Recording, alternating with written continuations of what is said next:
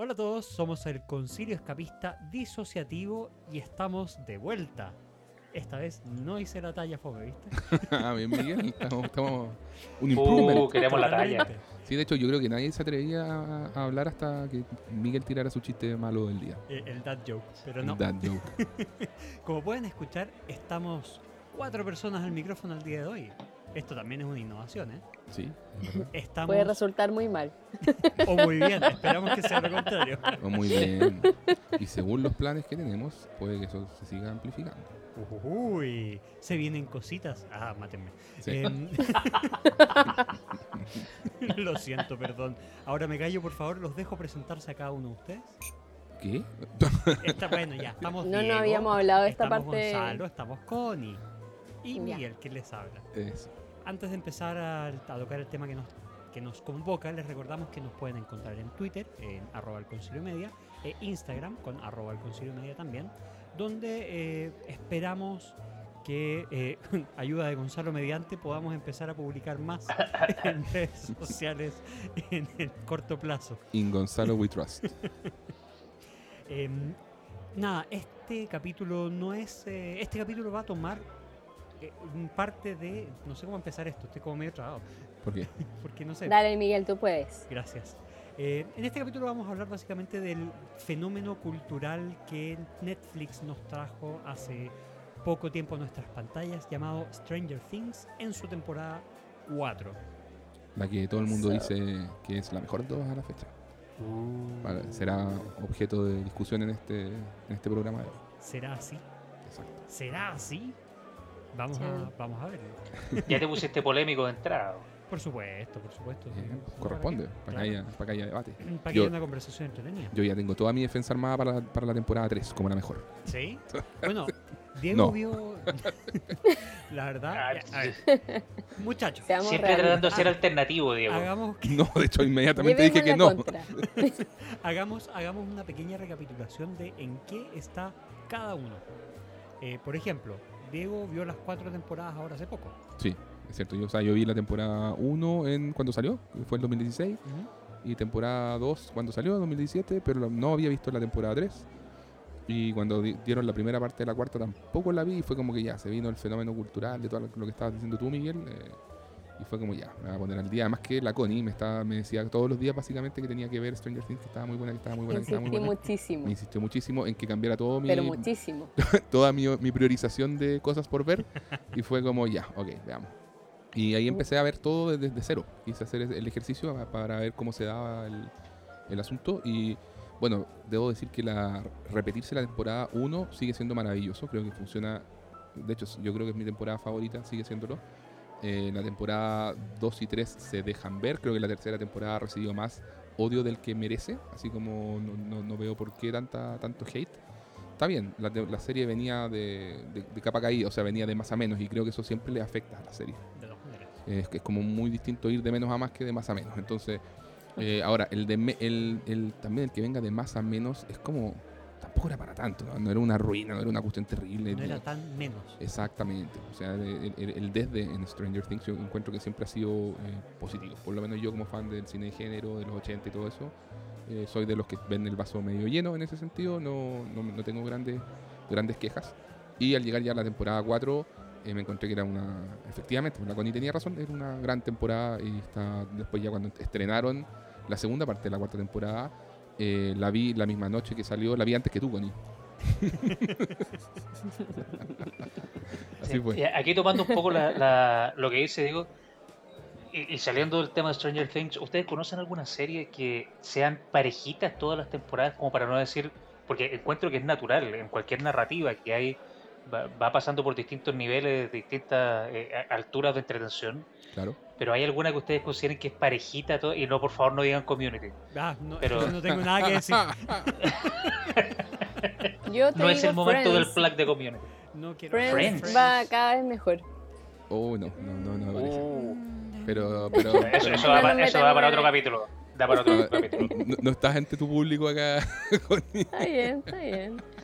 No, yo, yo respeto Friends, tiene, tiene un Sí, lugar en la historia del- sí. del- de los sitcoms de, de la, de la televisión, definitivamente. y no tiene ninguna temporada que sea un- De así. efectos malas, ni de un, asco ni sí. nada, claro, exactamente. Eh, pero en cuanto a series así buenas, de, de principio a fin, yo te diría Breaking Bad.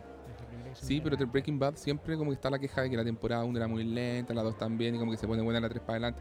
Yo no comparto esa, esa, esa opinión, creo que siempre fue buena, pero tiene la ventaja de ir para arriba. po. O sea, efectivamente, si tuviera que hacer como rankear las, las temporadas, probablemente la 1 sería la más débil. De hecho, eh, yo creo que te he contado esto. En el caso, para no me quiero ir mucho por las ramas, pero en el caso de Breaking Bad, a mí me agarró en la mitad de la segunda temporada. Claro, La para mí también. primera, Como que me esforcé en llegar al- a la mitad de la segunda temporada más o menos y a partir de ahí, Claro. el capítulo en el que aparece Saul Goodman, Ujú. eh, se fue como bien, para mí. Pero bueno, eh, Gonzalo, tú me imagino tienes alguna en mente también. Sí. eh, La verdad es que no, solo quería ser polémico. Claro, tal cual, por ahí mismo fue. Exactamente, gracias Connie por, por eh, ¿cómo se llama? Ponerme en- ahí en, en- Te tiro un salvavidas. exposición. Te tiro un salvavidas. ¿no? Solo quería ser especial. Solo quería ser especial, sí, solo quería querer polémica.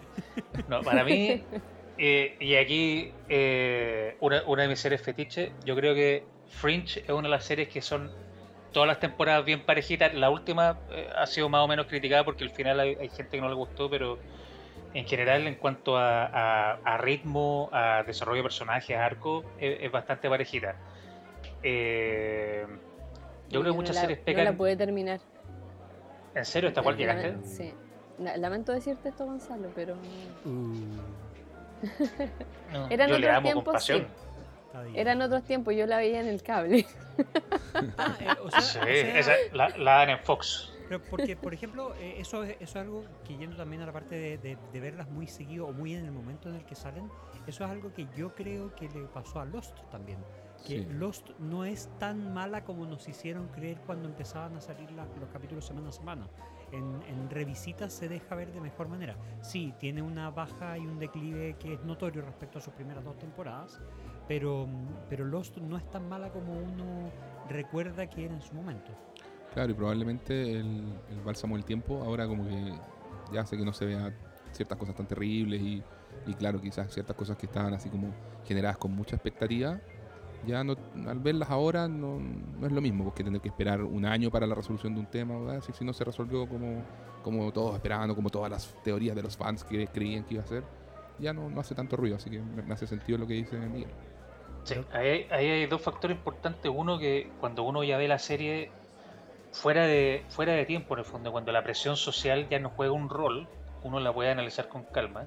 Y lo otro es cuando uno se la puede maratonear así de corrido, uno la disfruta distinto. Sí. Y, y aquí, por ejemplo, yo Stranger Things, la temporada 4, yo esperé a que salieran todos los capítulos para verla. Me la vi de corrido en un día y me la gocé, pero así... De hecho, descuidé mis obligaciones paternales por disfrutar la serie. Oye, bueno, yo tengo pendiente French, pero ya, ya, ya podremos ahí zanjar esa, ese Ya debate. te voy a obligar a verla, no te preocupes. Para, ese, ese va a ser el, el regalo de cumpleaños de Gonzalo. Siguiendo con la pregunta, Connie, ¿en qué estabas tú con Stranger Things cuando salió?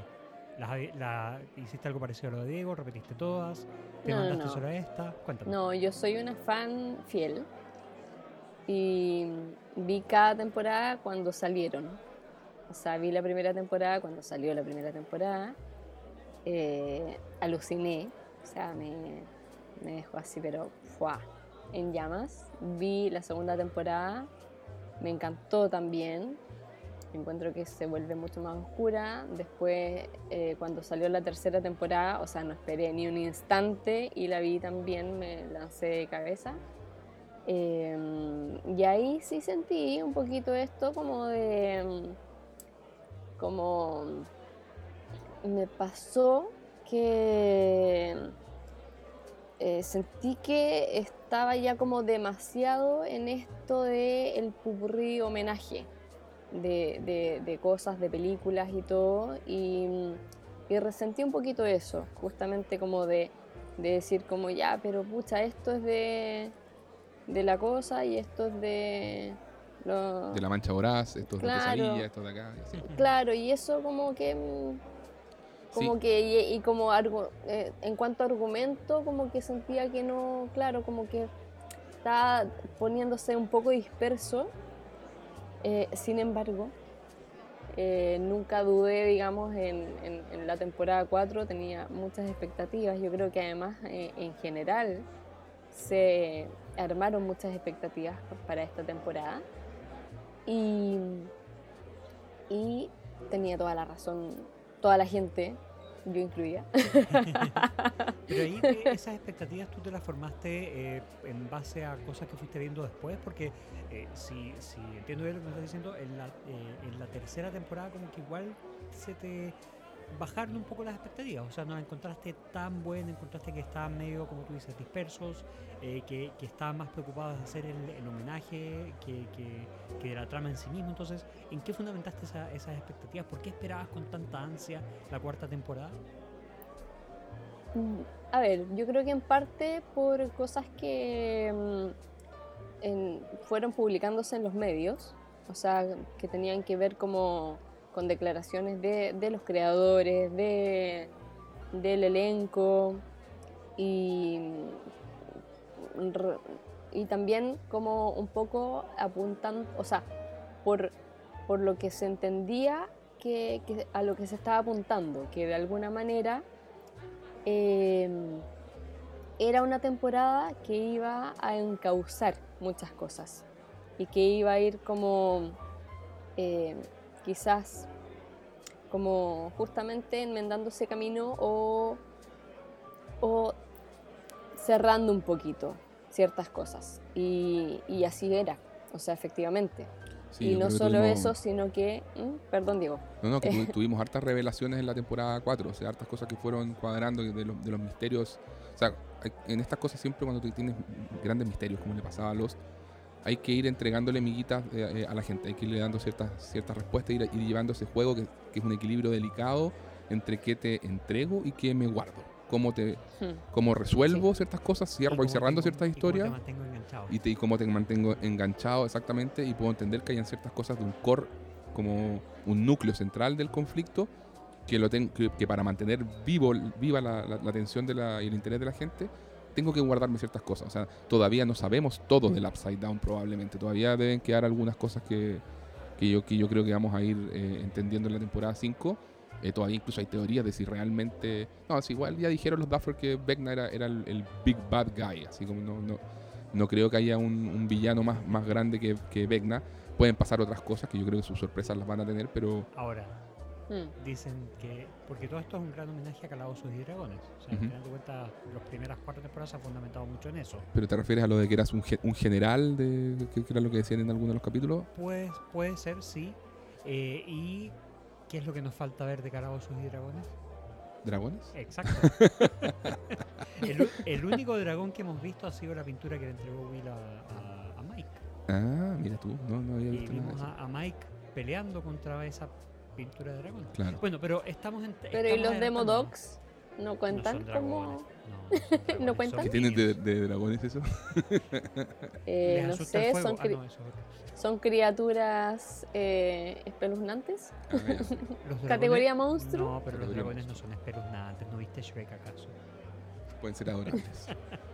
¿No viste Los queremos. Mi dragonillo. No. No, ¿cómo es? No la media de los dragones que sean adorables. ¿No, ¿No viste la gran película Eragon? Claro, Eh, no. yo tampoco. No importa, no lo hagan, es pésimo. ¿No viste la octava temporada de Game of Thrones? Y va a, va Gonzalo, salir una serie de Eragon ahora. ¿eh? Ya, pero no nos debimos, por favor, para allá. Gonzalo, Gonzalo, me interesó eso, te voy a preguntar después. No, Gonzalo, ¿en qué estabas tú con Stranger Things? ¿También seguías cada temporada? ¿Hiciste una revisita? No, yo seguí cada temporada cuando salió. Eh, tengo un, un- un tema con, con las series de, que, que son muy de moda, que no me gusta verlas en el momento de, de su peak porque siento que me crean, de- a, a lo mejor yo soy muy susceptible a las expectativas de la masa Sí. y, y trato de no verla en ese momento. De hecho, los, yo no la vi al comienzo. Eh, la vi cuando iban en la tercera temporada, yo la empecé a ver. Eh, Breaking Bad también, cuando iban en la tercera o cuarta temporada, yo la empecé a ver. Y aquí Stranger Things la empecé a ver, creo que cuando ya había terminado la primera temporada hace un ratito, la, eh, la empecé a ver, pero me enganchó de una. Y vi cada temporada en el momento que salió. Y solo ahora, para la cuarta, eh, me la quería maratonear y esperé a que salieran los últimos, creo que los últimos dos capítulos que salieron separados. Sí, señor. Mm. Y cuando salieron, ahí me lo. ¿Cómo se llama? me, me engolosiné y me los disfruté de una. Con todos los spoilers que, que uno a- asume que, que- que se come en ese proceso de, de esperar. Sí, por supuesto. O sea, estamos, básicamente somos tres que las hemos seguido porque yo también estuve viéndolas cada vez que salieron. eh, no, no me he repetido las, eh, las temporadas anteriores. Diego es el que la tiene más fresca en la cabeza. Ah, ¿Por pero qué? Miguel, Asterisco. Ah, Miguel, como, como un todo, pero Como Miguel. un todo, como un todo. Ah, ya, ok. Sí, como yo igual me la reví. todo. O sea, Ah, es que no alcancé a decir esa parte porque nos pusimos a hablar de otras cosas. y tú me preguntaste y después nos fuimos para otro lado. qué raro. pero- tenemos un problema con eso. No, Tenía- esto sí, está para, para divagar. Qué extraño. Es- Sí, sí, sí. este espacio Eh, está para divagar. Vamos. Pero yo vi la- el, el volumen 1 de la cuarta temporada y aluciné tanto que, bueno, ahí, eh, ahí fue que puse a Diego como, De cabeza. eh, claro, como Diego, Diego, Diego, Diego. No, Le y- y decía fu- y fue así, muchas veces Y al decía, día. Connie, estoy viendo Fue- otras fue cosas. así. Mira, puede que cuando termine. No, Diego, ahora, ahora. Ahora, Sí. Diego, Diego, Sí, tienes que ¿Pusiste verla, play? Diego. ¿Pusiste play? Tal cual. Y em, quedé tan, pero así, mm, alucinada con esta cuarta temporada que eh, me puse a ver la primera temporada nuevo. Y vi la primera, la segunda y la tercera temporada de nuevo. Y la cuarta no la vi de nuevo, sino que más o menos eh, hice esta revisión de, la- de las tres primeras. Porque además mm, con esto de, todo lo que nos revelaron, sentí que todo cobraba un sentido tan así como eh, tan tan bien que quería volver a ver la serie como con esa mirada Como un todo, claro. como claro como entendiendo ya a, como el punto un poco el punto final que obviamente no es el punto final pero pero entendiendo como de dónde viene este quiebre de, de, de este malo qué sé yo y ahí por ejemplo subió muchísimo en mi en mi como no sé percepción eh, la tercera temporada siento que la tercera temporada eh, hay muchas cosas que quizás quedan justamente medio en el aire cuando uno la ve por primera vez, pero luego ya de, de- de- de saber todo lo que pasa, eh, cobra una fuerza como... Va, a mí, a mí me, me encantó. Y ahí vi el volumen 2 ya de eh, cuando salió y lo disfruté, pero muchísimo. ¿Y mejora la tercera temporada con esta revisita? Pero, sí, absolutamente. ya. Gente quería revisitar la, la- antes de la temporada 5, revisitar entonces el- la serie. Bueno, para, para la gente que le gusta repetirse la serie, porque hay gente que le carga. No, pero eso, eso, los que no han visto, los que. Bueno, sí, verdad. ahí, ahí que está, está cada uno nomás. Bueno, entonces. No, no, no, bueno, ya. Sí, es que. mm, sí. Oye, eh, ya, entonces. ¿en Entrando en materia. está- entrando en materia. ¿En qué estamos al principio de la temporada 4? Básicamente tenemos tres grandes escenarios. El primer escenario es que tenemos que la familia Byers se movió a. eh, se mudó a California, básicamente se fueron de Hawkins. Entonces eh, tenemos que eh, Will y Jonathan con su madre Joyce se fueron a, a- afuera, están en California Junto a Eleven. junto a Eleven, que a quien se la llevan como nueva hija adoptiva, dado que tenemos que Jim Hopper está perdido, no se sabe de su no se sabe de su paradero. Claro, de hecho la Se temporada asume tres ya- muerto. Se asume Sí. muerto. Exactamente. Que es algo, un punto que yo encuentro que ahí, ahí se me, es un punto donde se me cae un poquito la, la serie. Sí, también, O sea, también. ¿Cachai? Es una muerte sin sentido, sea, una muerte sin, sin profundidad de personaje ni nada. po. O sea, era, tú sabías, de, pasó esa muerte y tú decís, no, no, esto no, esto no va. Esto no, O esto sea, no es y para mí siempre el mejor ejemplo que se me ocurre para eso, eh, como a nivel de, de- de guion, tiene que ver con cómo maneja la muerte de Gandalf, por ejemplo, El Señor de los Anillos. Es una muerte con propósito. Cuando Sí. Gandalf vuel- vuelve, es un personaje cambiado, es un personaje... Es otro, es otro Gandalf. Bueno, aquí cuando Jim Hopper vuelve también es un personaje cambiado. Tuvo que entrenar mucho para, para su película del Oye, vi- Diablo sin cuernos. Vi que, vi que había problemas con, con, con- con la gordofobia y por- no, no chiste, había, ¿Ah, había- sí? había gente quejándose. Sí, ¿En serio? sí. ¿De ¿Por qué- qué de- hicieron esto con este personaje? Gordofóbicos. Ay, qué horror. ya. Em, Bueno, y tenemos a los que se quedaron en Hawking.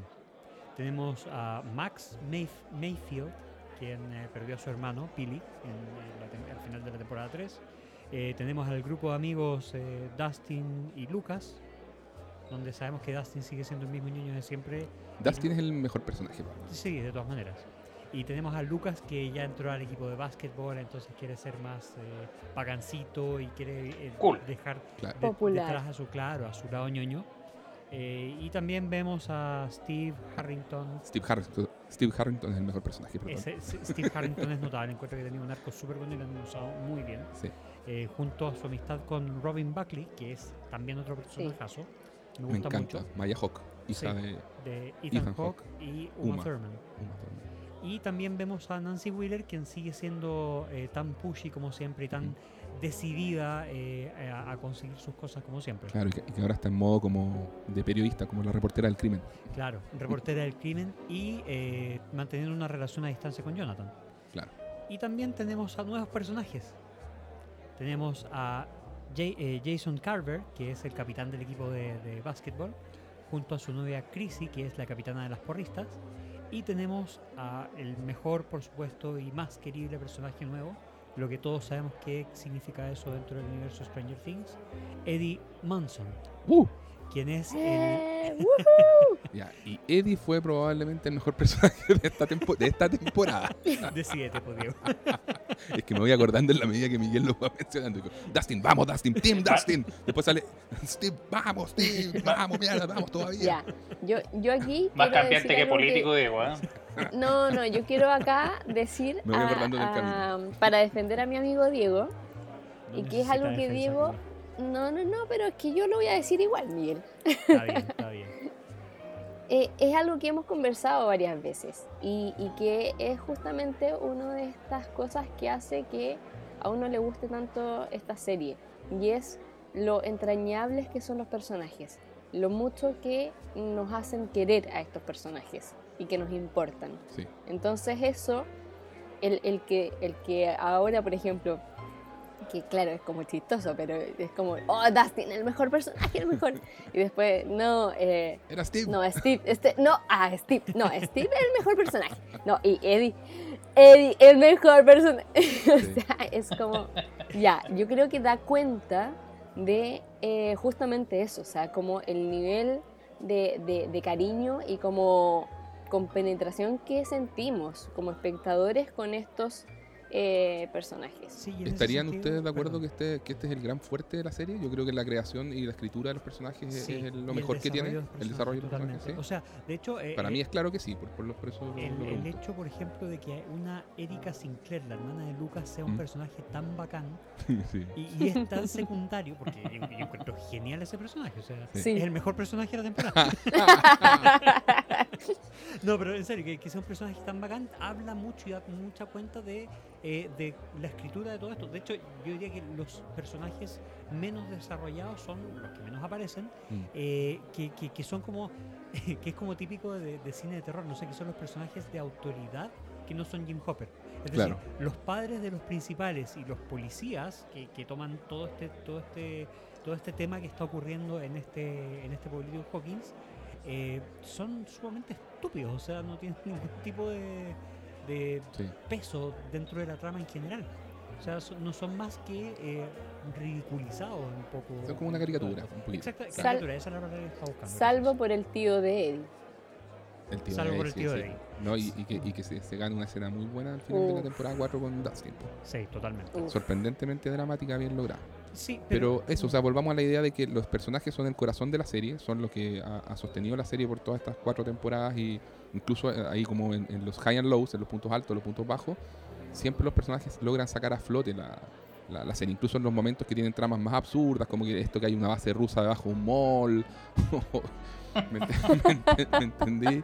O no sé, ya, ya, ya ni me acuerdo la cantidad de cosas que han hecho, que en general toda esa, toda esa- hay varias líneas de trama que ha tenido la historia que, que pues, personalmente digo, ya, como que me están pidiendo un poquito mucho. Yo, yo los quiero harto Stranger Things, pero no, me- no, no, no me exijan tanto con, con No, que les no aguante se pongan todas. rápido y furioso, por No favor. claro, es- es como eso.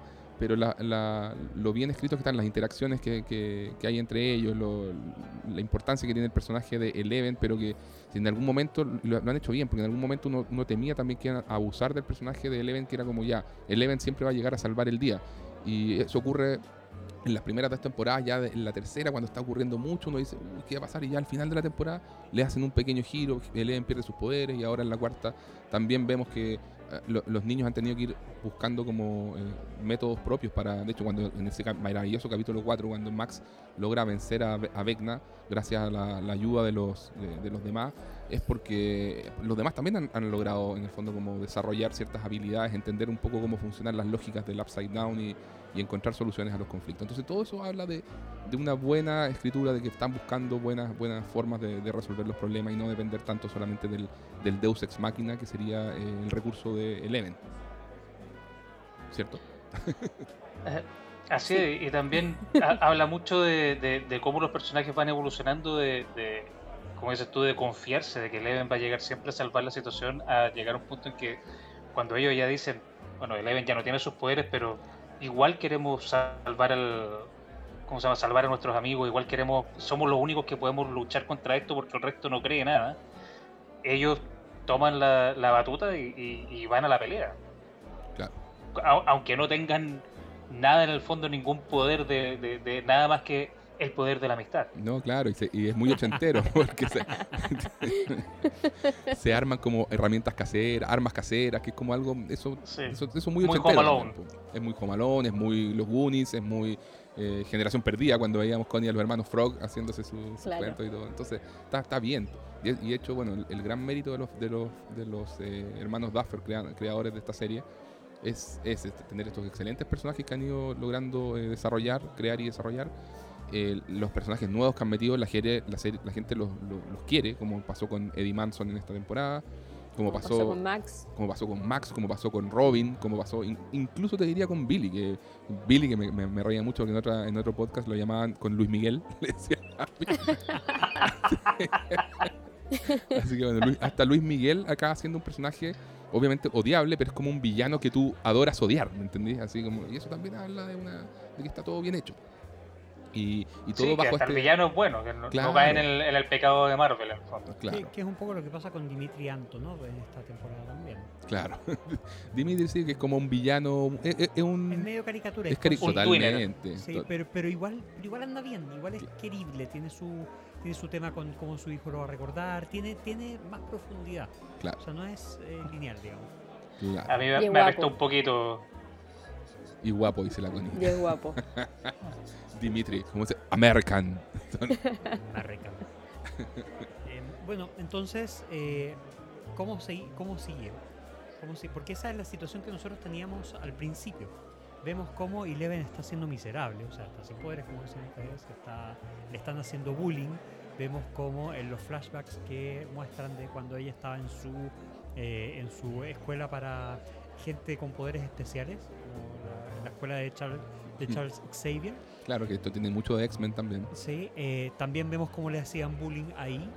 eh, y, y nada, a través de, a través de distintos, de distintos flashbacks vemos cómo eh, se iban desarrollando ciertas eh, habilidades por parte del Dr. Sam Owens principalmente, quien, lo- a quien volvemos a ver en esta, en esta temporada después de haber creído muerto después de la primera creo.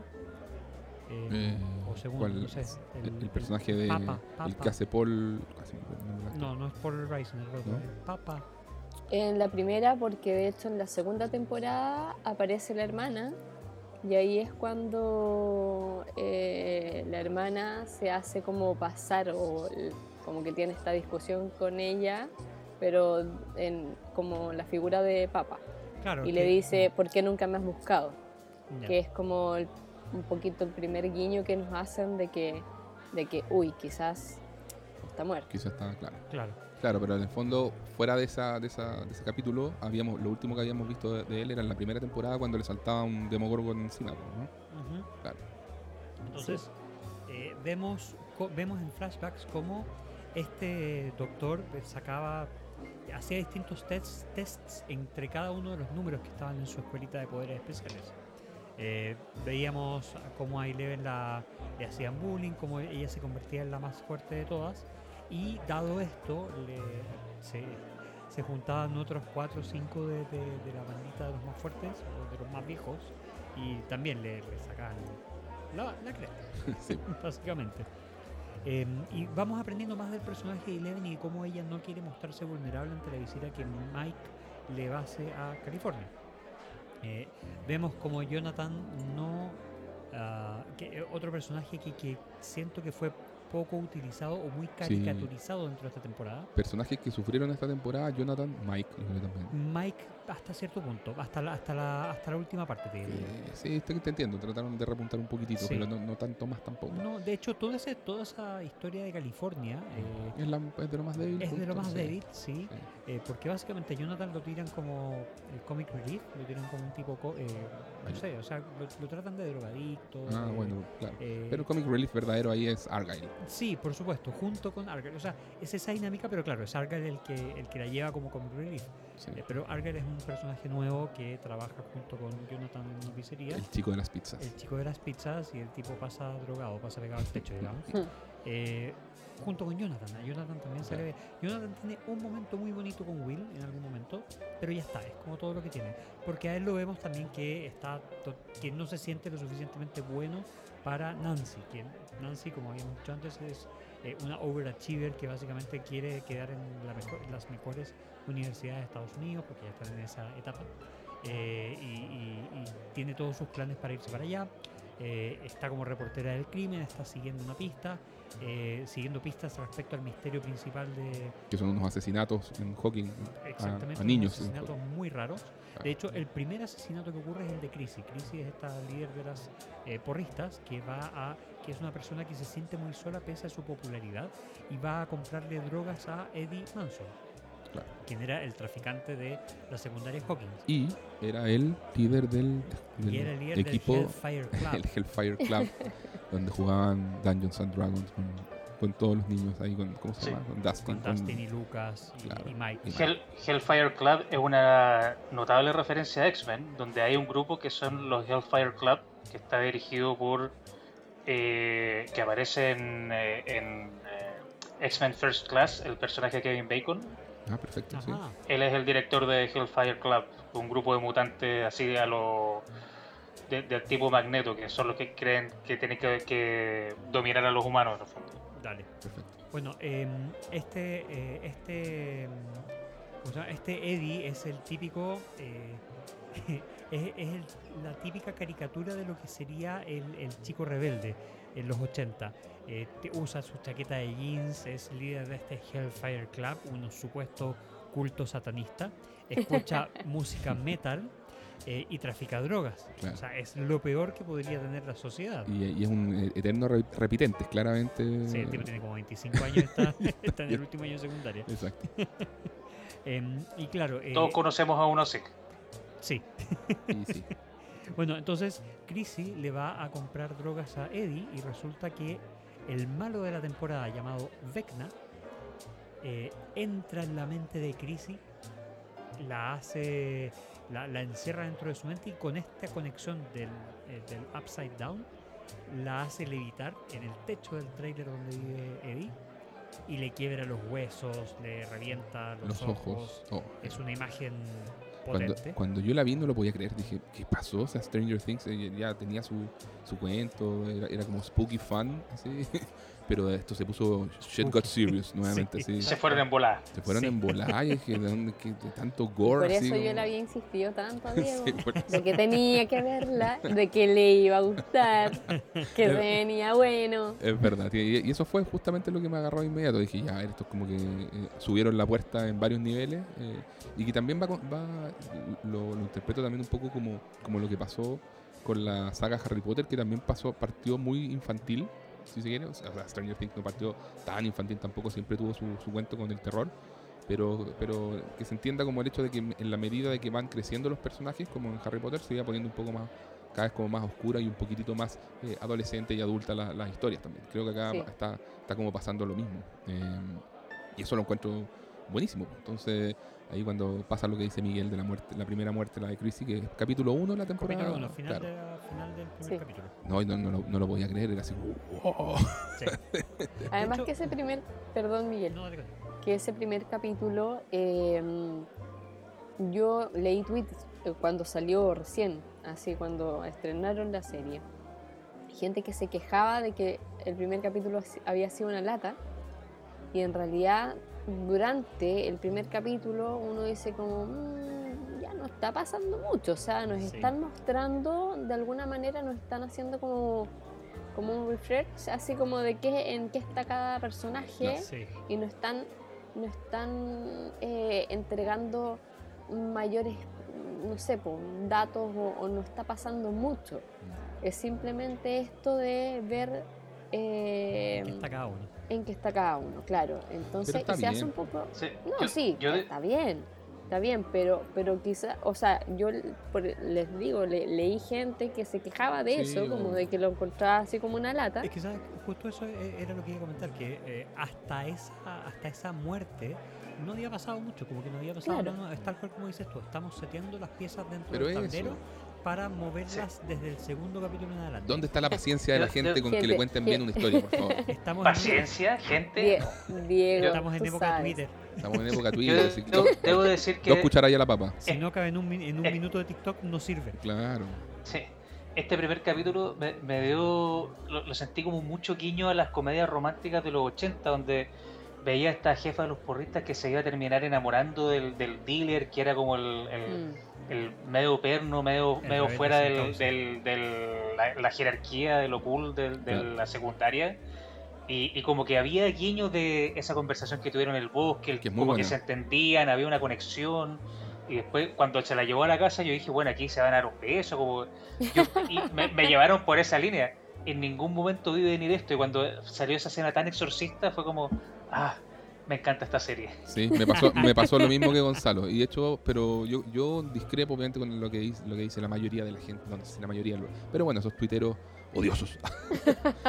que en el fondo, ah, más lenta, más lenta, no sé qué. Oye, loco, deje- dejen, que, dejen que les cuenten la historia, ¿cachai? O sea, yo creo que cuando uno ya termina de ver la, la serie, uno puede ahí evaluar, o, o termina por lo menos la temporada, uno puede decir, ya, ¿sabéis que estos capítulos fue- estuvieron medios de relleno, acá estiraron un poco el chicle, cuando, cuando se nota que la historia quizás daba para 8 capítulos y la cadena pidió 13. Ya, ok, uno, uno, uno entiende y eso lo ve un poco a posteriori, pero mientras te lo están contando, de repente no sabes eso, y, y sobre todo en un capítulo 1 en que te tienen que hacer El esta- de establecer el seteo de las piezas, justamente dónde está cada uno, y que como bien dice Gonzalo, está todo este cuento de que parecía historia romántica, y, y bueno el alcance Gonzalo también de que Eddie Manson, porque quizás Mi- Migue tú como que dejaste la idea de que era el rebelde, y en verdad es un ñoño, es un rebelde pero a la vez es un Sí, ñoño. sí. Lo que ahí, ahí yo quería hacer el punto, porque efectivamente el tipo es un ñoño y todo este grupo del Hellfire Club es un grupo de ñoños. o Sí, sea, po. eh, pero a raíz, y, es un poco a donde quería llegar, porque a raíz de todo esto que, de, de que, de esto que ocurre con Crisis, de que Vecna la mata en medio del trailer de Eddie Manson, obviamente el tipo se asusta un poco, o sea, ¿quién no? y, y- Un poco. y claro, y se pierde y nunca más se supo de él Sí. eh, por un capítulo entero, un capítulo medio entero. Em, Loco, estuvo traumado el resto de la temporada, como sí, un poco. sí, sí, no, a ver, sí, no, pero a a por eso voy, comillas un poco. Pero a lo que voy es, dado que, él- que Chrissy murió en el tráiler de Eddie Manson, la prensa, los padres, eh, los, el mismo novio de Chrissy, este líder de- de- del- del equipo de básquetbol, dicen, ah, es Eddie y dada la muerte de Chrissy, que se rompen los huesos y que hayan posiciones eh, antinaturales, em, se cree que es un rito satánico. Y empiezan a perseguir al Hellfires Club como si fueran un grupo de satanistas. Y eso me encanta Sí. porque, Claro, ahí- porque tocan con el tema que realmente ocurrió en los 80 del Satanic Panic. Que, fue, que eso es verídico, ¿ah? O sea, en los, en los Sí. 80 de verdad en Estados Unidos pasó esa cuestión de que estaban estas bandas de... Pero si acá también, pues no te acuerdas que escuchaban a Shusha al revés. Tal cual. El diablo es magnífico y todo ese tipo Sí, de cosas. Sí. sí, sí. Cierto, O- cierto. Sí. Otro, otro guiño interesante aquí que el- el- precisamente ha- hacía mucha alusión de que el juego, el, el Dungeons and Dragons, era satánico Claro. y Sí. mu- mostraban mucha prensa, mucha televisión de algo que sigue pasando hasta el día de hoy. O sea, hay un tiroteo en una escuela en Estados Unidos y uno de los primeros culpables o es la música del metal o es o son los videojuegos. no vamos a O sea, entrar hay en cosas ese que tema lamentablemente porque- no cambian. Es que no vamos a entrar en ese tema porque por eso hasta Los videojuegos son buenos, eso es todo lo que quería decir. Me retiro, me retiro. Sí, me retiro, claro. No, no vamos a entrar en ese tema porque, bueno, en fin, ya. eh, eso da para 25 capítulos y hablando de política y no vamos a llegar a ninguna parte, así que no gracias. Eh, pero sí, tiene, te- tiene mucho que ver con lo que dices tú, Gonzalo, que eh, se muestra, y con lo que decía Diego, con este Satanic Panic, con este eh, buscar en, en cosas ajenas eh, y medio desconocidas los responsables por elementos que no se pueden explicar de otra forma. Y que, y, y por ahí pasa todo, eh, toda la búsqueda y toda la persecución que hay hasta hacia ese grupo de, eh, de- de amigos que nosotros, que nosotros ya también conocemos y sobre todo también en el caso de Lucas se produce una suerte de eh, conflicto interno donde él entre que quiere ser cool y quiere dejar atrás todo este pasado ñoño pero no quiere ser desleal con sus amigos entonces acompaña a, eh, a Jason en su, en su búsqueda por el responsable, en su búsqueda de Eddie, pero también intenta avisarle a Dustin y al otro grupo eh, en qué están. O sea, como para avisarles qué, qué pasa antes. Sí, entonces- yo no sé si Lucas neces- necesariamente quiere dejar de ser ñoño, así como, como nunca más eh, jugar Daños and Dragons o, o- algo así, pero ve en sí mismo que evidentemente tiene un potencial de hacer otras cosas y de adaptarse de mejor manera y eso obviamente lo proyectas a los años futuros, a cuando estés en la universidad y todo, porque es deportista, porque le puede, no sé, pues tipo, bueno, tiene, tenía una, polo, una polola que era Max y qué sé yo, entonces era como... Pero no, eso, eso no necesariamente implicaba dejar de hacer lo que, lo que hacía con sus amigos de, de lleno. No, pero era Quería empezar a disfrutar la vida cool nomás. Quería tener un grupo de amigos cool. Sí, sí. Pero O sea, no, no, no era, no era dejar a su, a su grupo ni a su. Claro. por eso, te, por eso claro, ex- exactamente. sí. Bueno, entonces eh, esto va generando una serie de movimientos y, eh, y básicamente eso es lo que pasa en Hawkins. O sea, en Hawkins vemos que se empiezan a investigar esto, que Nancy empieza a investigar el misterio que puede haber por detrás de esta parte y aquí comienza y se dan las primeras señas de que Max podría tener una conexión importante con lo que le pasó a eh, Chrissy que básicamente tiene que ver con que ella también tiene un conflicto interno y empieza a escuchar cosas, a ver cosas donde no las hay, que son los mismos, comillas, síntomas que Chrissy tuvo antes de el ataque que vivió por parte de Tecno. Eh, siguiendo el resto, siguiendo los otros frentes, y aquí empieza una de las líneas que eh, se justifica únicamente en el, en el sentido de traer a Jim Hopper de vuelta a Hawkins, Claro. que es eh, que eh, Joyce recibe una carta que ella jura que es de Rusia.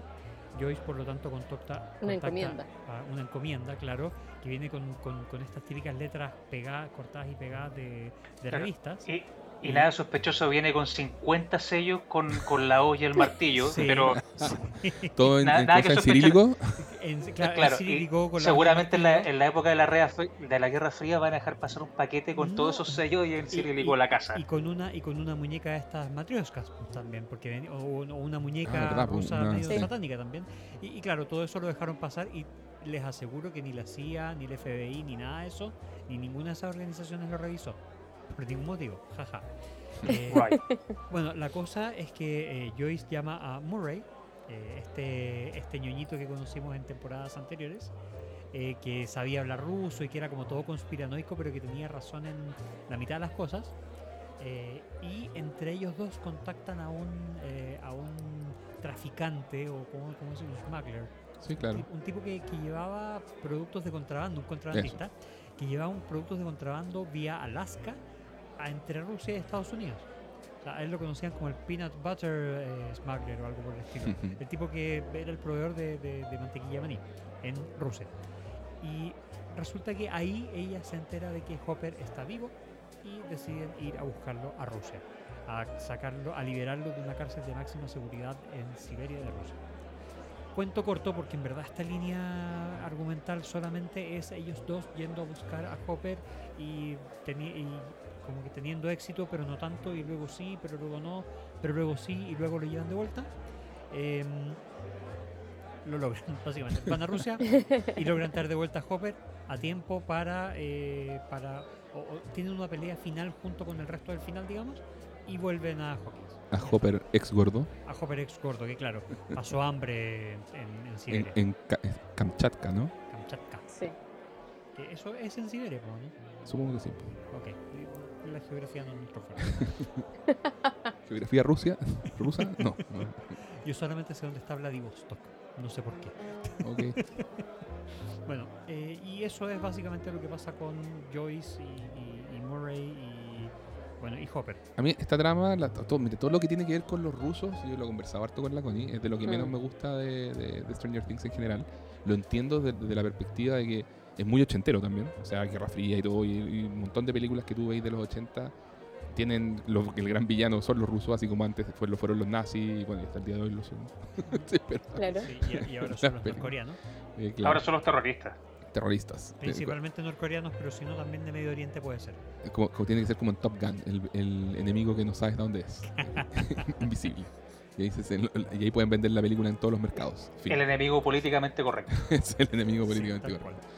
Pero, pero sí, a mí, pero mira, por lo menos así como viendo el vaso medio lleno de, de- de la trama de los rusos, esta me pareció mucho más interesante que la de la te- temporada 3, lejos. O sea, lo, lo otro de los rusos debajo de un mall era como, de- me, me- me pedí demasiado, Stranger Things, me estáis pidiendo demasiado. Se, se supone Pero- que, que con esta operación explican un poco esa operación de debajo del mall.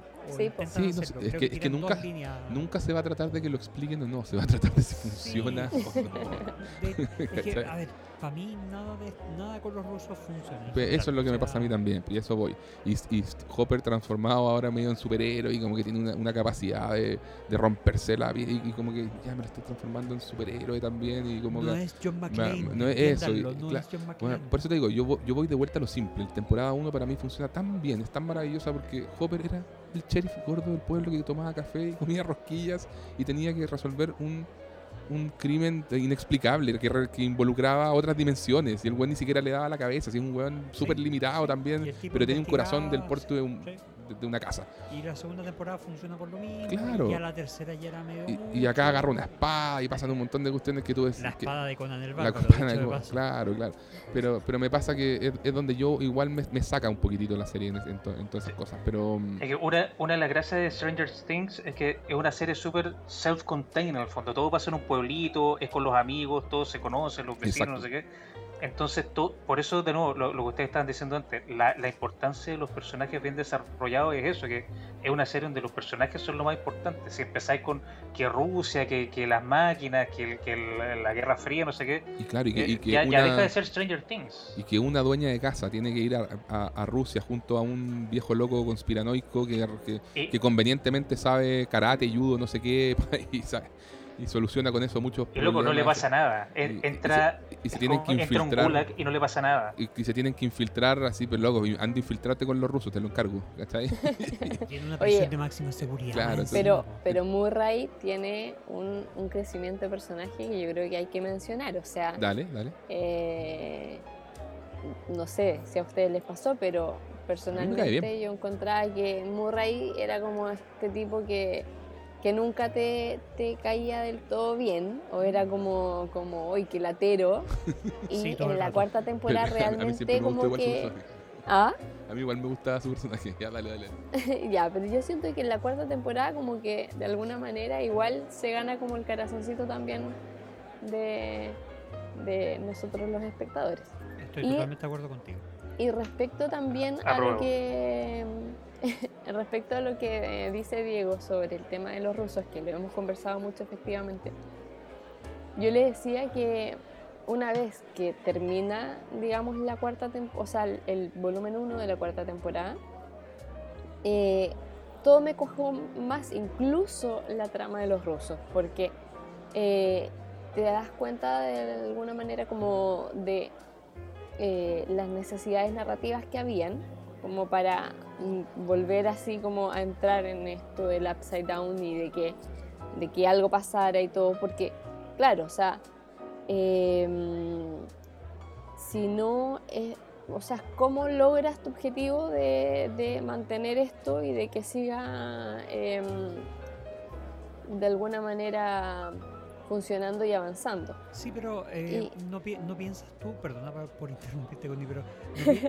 no piensas tú que, que podrías sacar toda la trama de los rusos y la serie quede igual de buena? Qué, qué- qué buen punto. Mm, Mira, es que podría ser, pero Yo creo que la temporada 3 tiene cosas muy valiosas y si no fuese por el punto de que los rusos están intentando nuevamente abrir el portal, ¿cómo traes al, al Upside Down de vuelta si es que no? Es que para mí la temporada 3 es omitible. Es, es- Ya. o sea, para mí la dices No, sí, temporada sí lo 3 es es. estirar el chicle. Sí, sí lo es.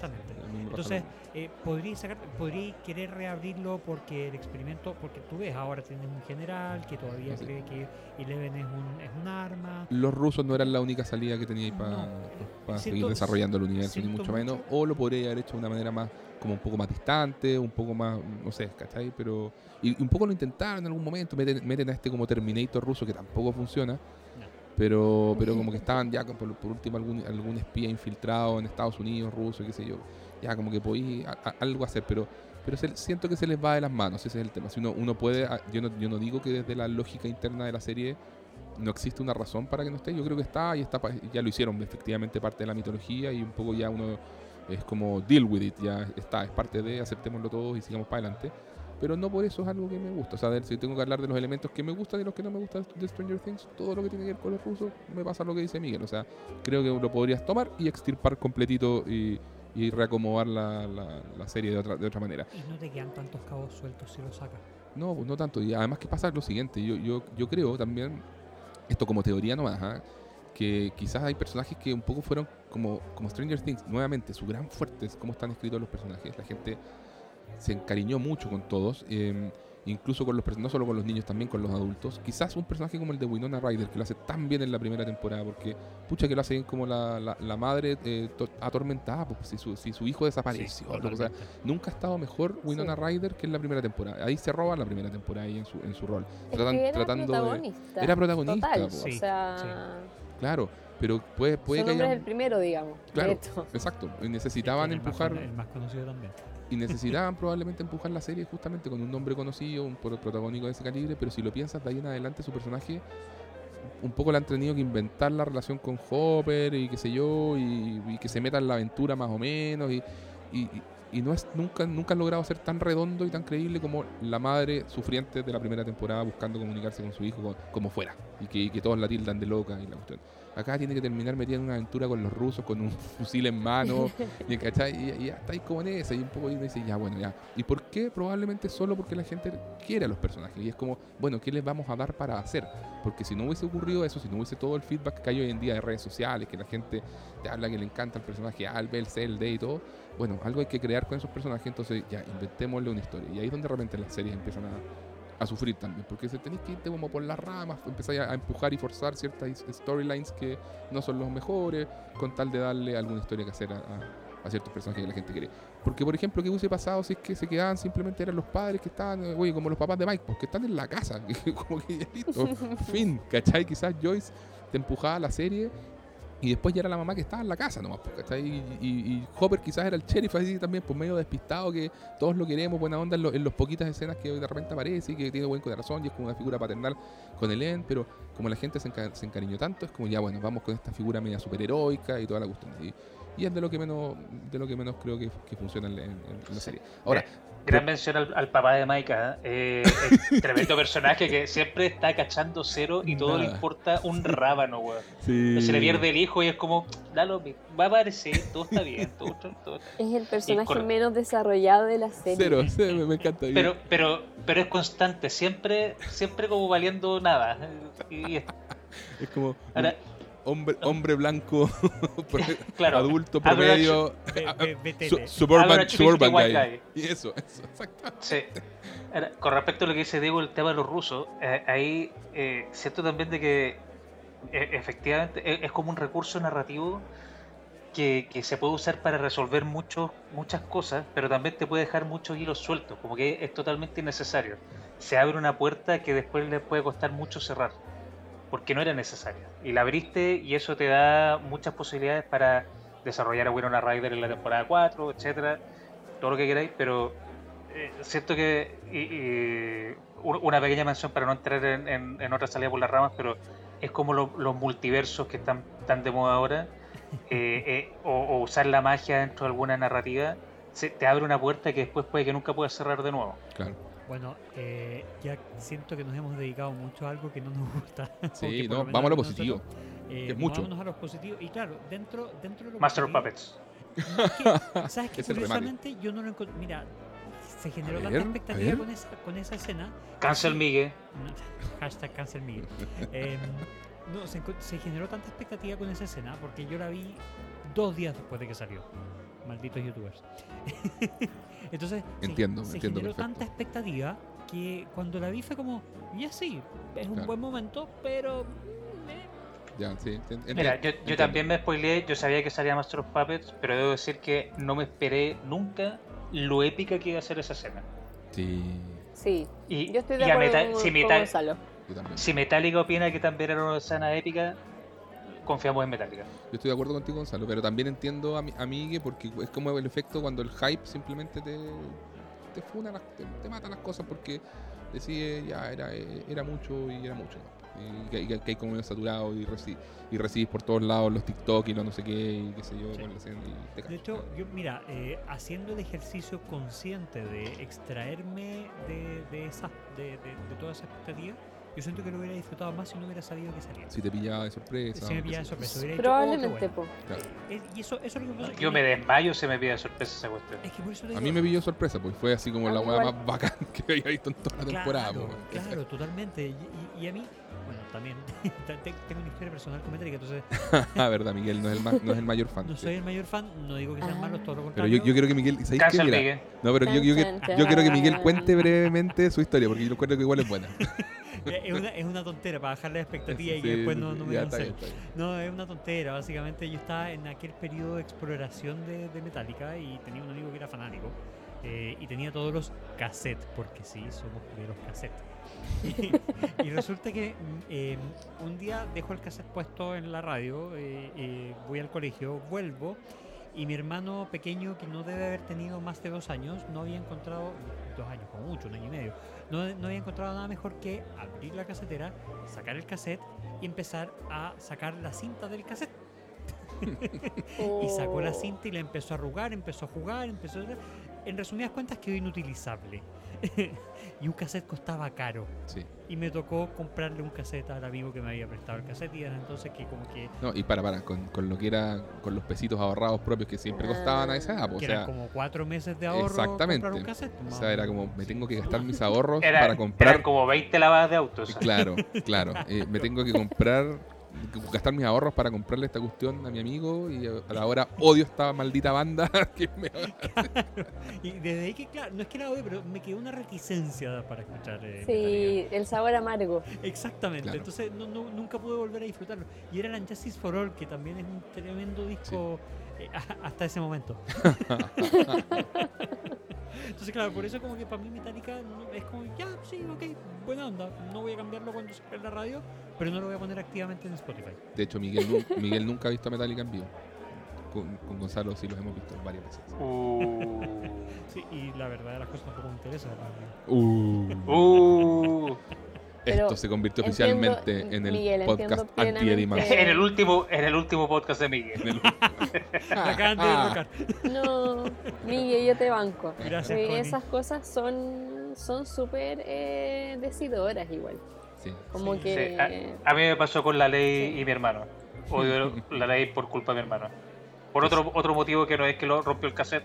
Yo le rompí el cassette de la ley para no escucharlo más. Oh. Medidas extremas. Yo, yo creo que no, es lo mismo.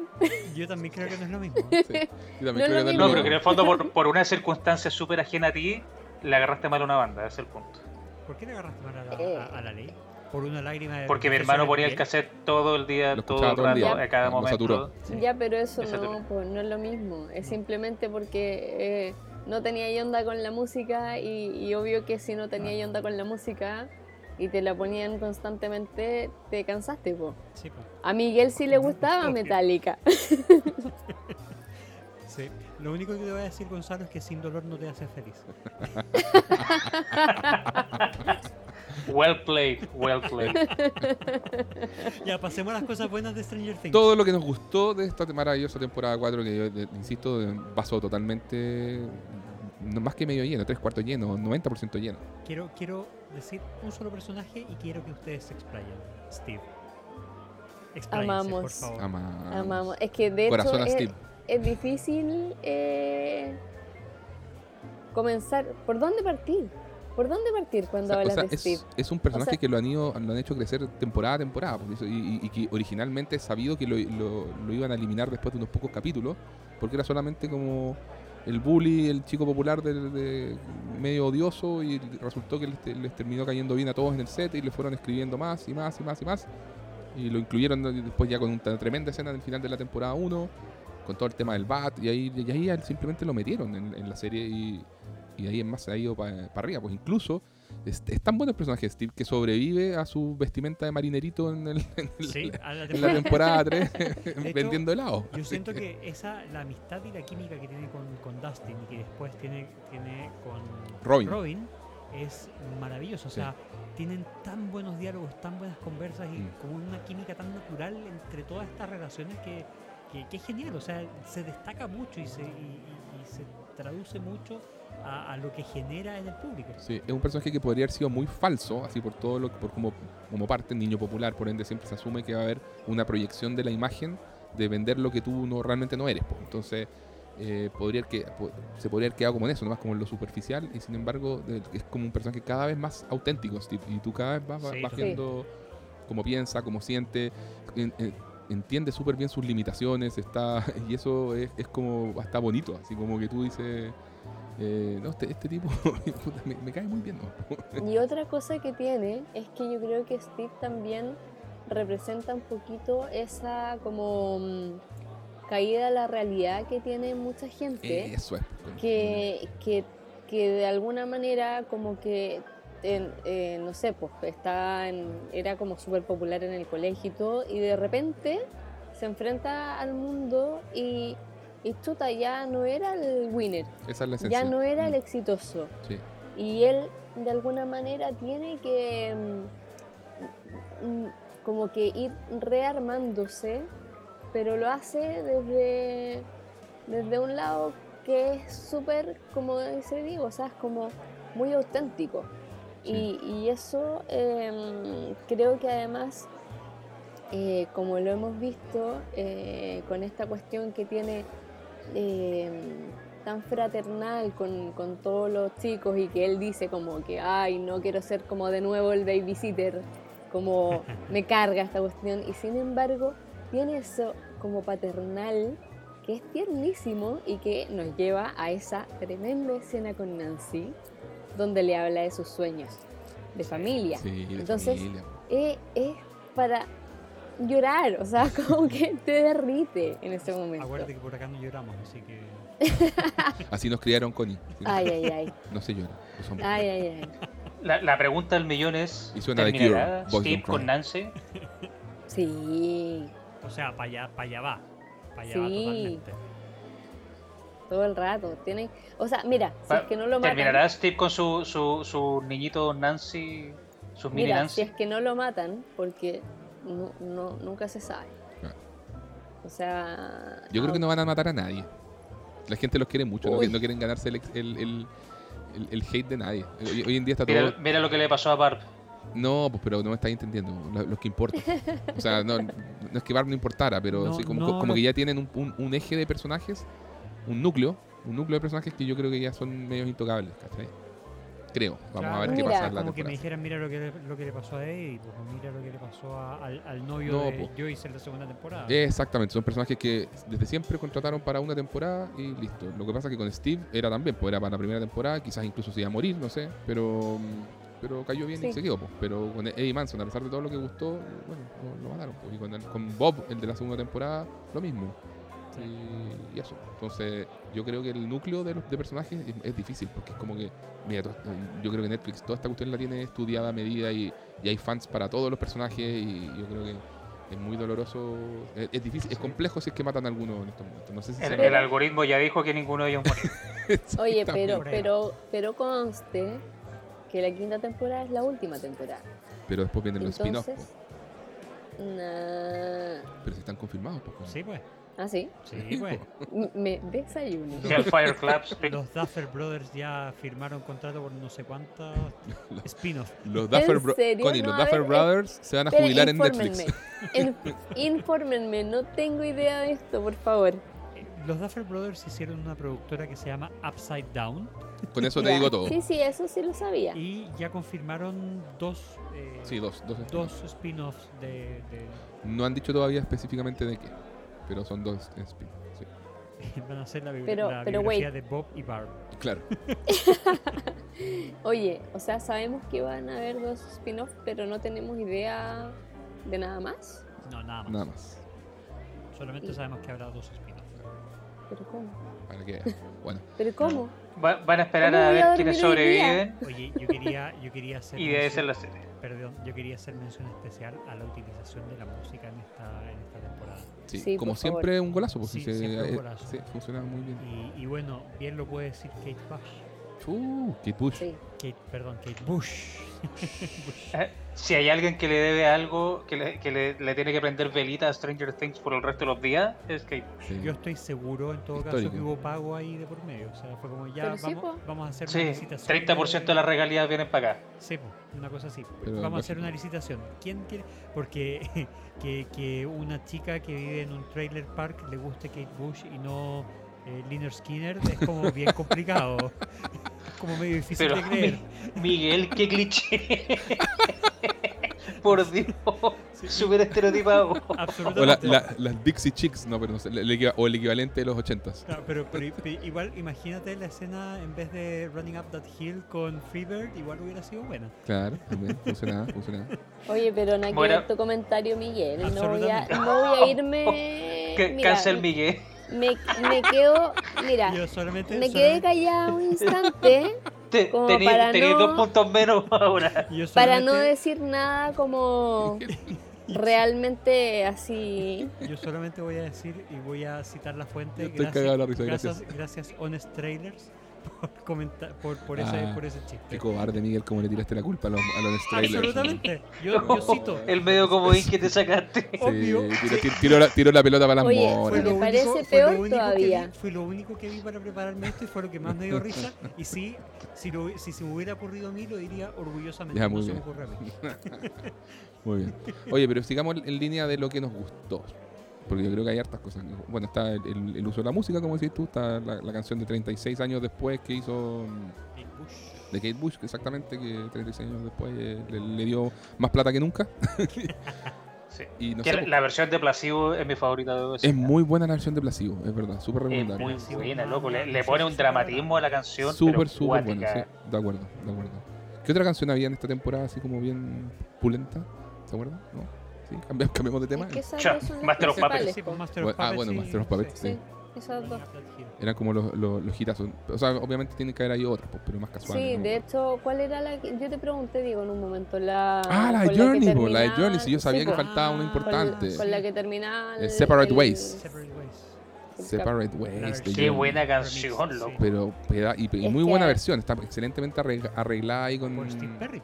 Steve Perry mismo. Sí, sí. No, pero les, les quedó buenísimo. Es que esa, o sea, de hecho es como ese camino a la batalla Claro. que le da una épica. Es en el penúltimo, ¿no? Realmente, sí, es en el capítulo 8. Ya en el volumen 2. Perfecto, sí, buenísimo. Final del capítulo 8. Cuando ya sabemos que se viene Sí. con Tutti. Eh, Se viene bueno. Estoy revisando una lista de, de las canciones que aparecen y hay una que aparece que dice que The Red Army is the strongest by the Red Army Choir. Ok. Que, se, que es tocada cuando Joyce abre el, el paquete este que recibe El- de Rusia. Es la canción que suena cuando entra Putin a una oficina. Básicamente. Sí, estoy de acuerdo. Sí, ah, no, verdad, está Extreme. Play sí, with está, me, está Extreme. Extreme, está de Mamas and the Papas, está Detroit Rock City, Kiss. No, Sí, verdad. no sí. sé, hay, hay varias, hay varias canciones. Sí, es el puro chapter one. You spin me round sí. like a record. right, right. Ah, canción. Sí. Rock Me ¿Cuál era Amadeus. que ponían? Eh, ay, Tarzan Boy de Baltimora. Oh, oh, oh, oh, oh. Y así, hay muchas que podemos compartir después en nuestro en nuestro Twitter o Psycho en nuestro Killer. Instagram. sí, bueno. Porque en verdad hay Gran canción de Te lo resumo, ¿ah? Sí. Sí. Bueno, en fin, ahí tenemos Oye, pero nos queda, bueno, hablar. ¿Qué, qué otros personajes nos queda re- repasar acá? Will, nos queda ver a, bueno, por supuesto, al villano Vecna y ¿quién más nos queda? De los importantes, importantes así de la temporada. Hablemos de Villano Vecna. Hablemos de villano Vecna. Tremendo. Tremendo. O sea, una de las cosas que más me gustaron de la temporada, por supuesto, la Connie sabe muy bien que yo soy un fan de todo lo que tenga que ver con diseño de personajes, con estética y puesta en escena y esas cosas que tienen que ver con el fantástico y dreamlike sequences. Ahí, ahí es donde a mí me ganan. Y todo eso en esta temporada está mejor que nunca. O sea, yo por eso digo, creo que narrativamente la más redondita puede ser la, es la temporada 1 para mí. Y me encanta que sea como la más contenida y todo. Pero el despliegue visual acá en esta, con lo que, sobre todo por Vecna, eh, es, maravilloso. Sí, creo Pero que el sentido es que uno de da los- también a todo el resto. por supuesto. O sea, que, que el monstruo de, de la temporada 3 fuera esta araña gigante, que, que Will viera en la temporada 2 esta, esta araña en el cielo. que era O sea, claro. Todas esas cosas que de alguna manera eh, tenían un, un hilo que no era tan explícito, eh, cobra sentido. sí. Y, Sí, y- y me parece increíble. O sea, Y a, me y a encanta. Vecna, a Vecna Connie, tú, tú me comentaste, creo, ¿no? Que se ve desde la temporada 1 y después caché unas imágenes ahí en YouTube y es verdad, pues. En, en un momento Sí. cuando se cuando secuestran a, a- Will, cuando desaparece, eh, él lo ve, va andando en bici y, y ve así una figura que es como muy similar a la de Vecna. Lo que pasa es que hay que entenderlo, que quizás no tenían la, el diseño de personaje definitivo y final, pero está como medio ensombrecido, pero es, no es un Demogorgon, es, es Vecna.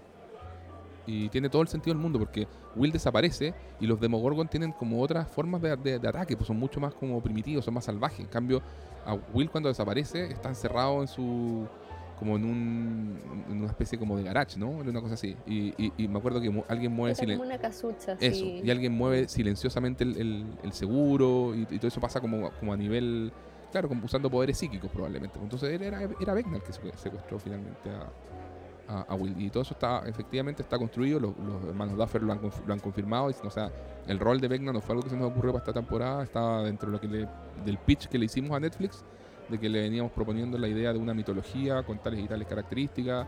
eh, que, que- que constaba de, no sé, pues X temporadas, creo que 5 justamente, y, y así que sí, Vecna estaba desde el principio y eso es muy bonito de irlo descubriendo ahora, de cómo las cosas van tomando forma. Como dice Connie, cómo eh, eh, incluso en la temporada 2 y 3 vas viendo la forma de, de- de araña de, los, de, de las criaturas y todo. Entonces, todo cuaja, to- todo calza apoyo. Sí, todo el rato. A mí me encantó por eso y mm, iba a decir algo que se me olvidó. Así que no, nada más. Qué, qué, Buenas noches. Connie, gracias. Este es un, este es un momento, Connie, que debería eh, drop the mic. Claro. Bueno, Y. Will. Eh, bueno, yo creo. ah, ¿qué, qué más te- nos queda en el tintero respecto a lo que nos gustó? No, no, pero igual quería decirle algo Sí, de Vecna. No, no, no lo pasen tan rápido, por no, favor. sí, yo estoy de acuerdo. Vecna, además que, recordar, y quiero además que Max, que decir. tírate el comentario Max y hablemos. Y de Eleven no hemos hablado casi nada de Eleven. Es que yo quería, yo quería pasar Ah, a me Eleven acordé, me después de- acordé. Ya, dale, dale, dale. Me acordé.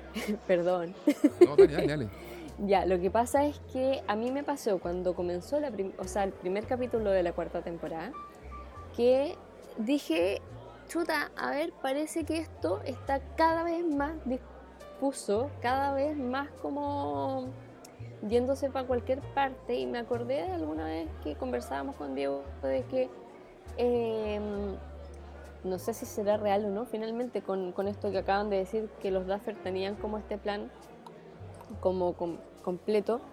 Pero yo escuché alguna vez de que decían que Stranger Things la idea era de que cada capítulo, o sea, cada temporada fuese una cosa independiente de la siguiente. Y que eh, les funcionó tan bien y, y los, los niños fueron tan queridos y todo que dijeron como ya, sigamos con esta historia. Ah, sí, pues verdad.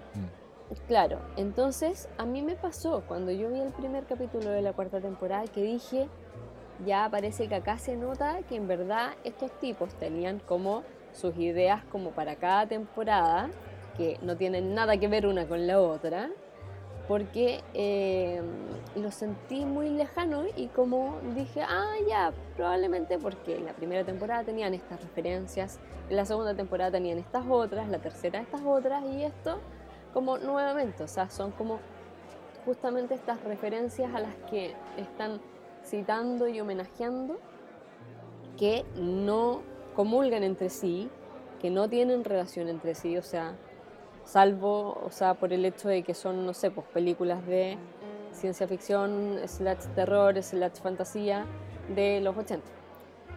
Claro. Y sin embargo, y por eso insisto que me gustó tanto, que todo esto que uno podía decir como está cada vez más lejano, como más, no sé, tirando para cualquier parte, es justamente lo que hace cerrar este círculo y lo que nos explica todo esto y le da un sentido a este universo de manera global.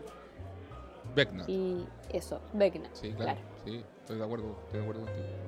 eso era. Y no, y tremendo el diseño del monstruo. Y, y no sé, estaba viendo.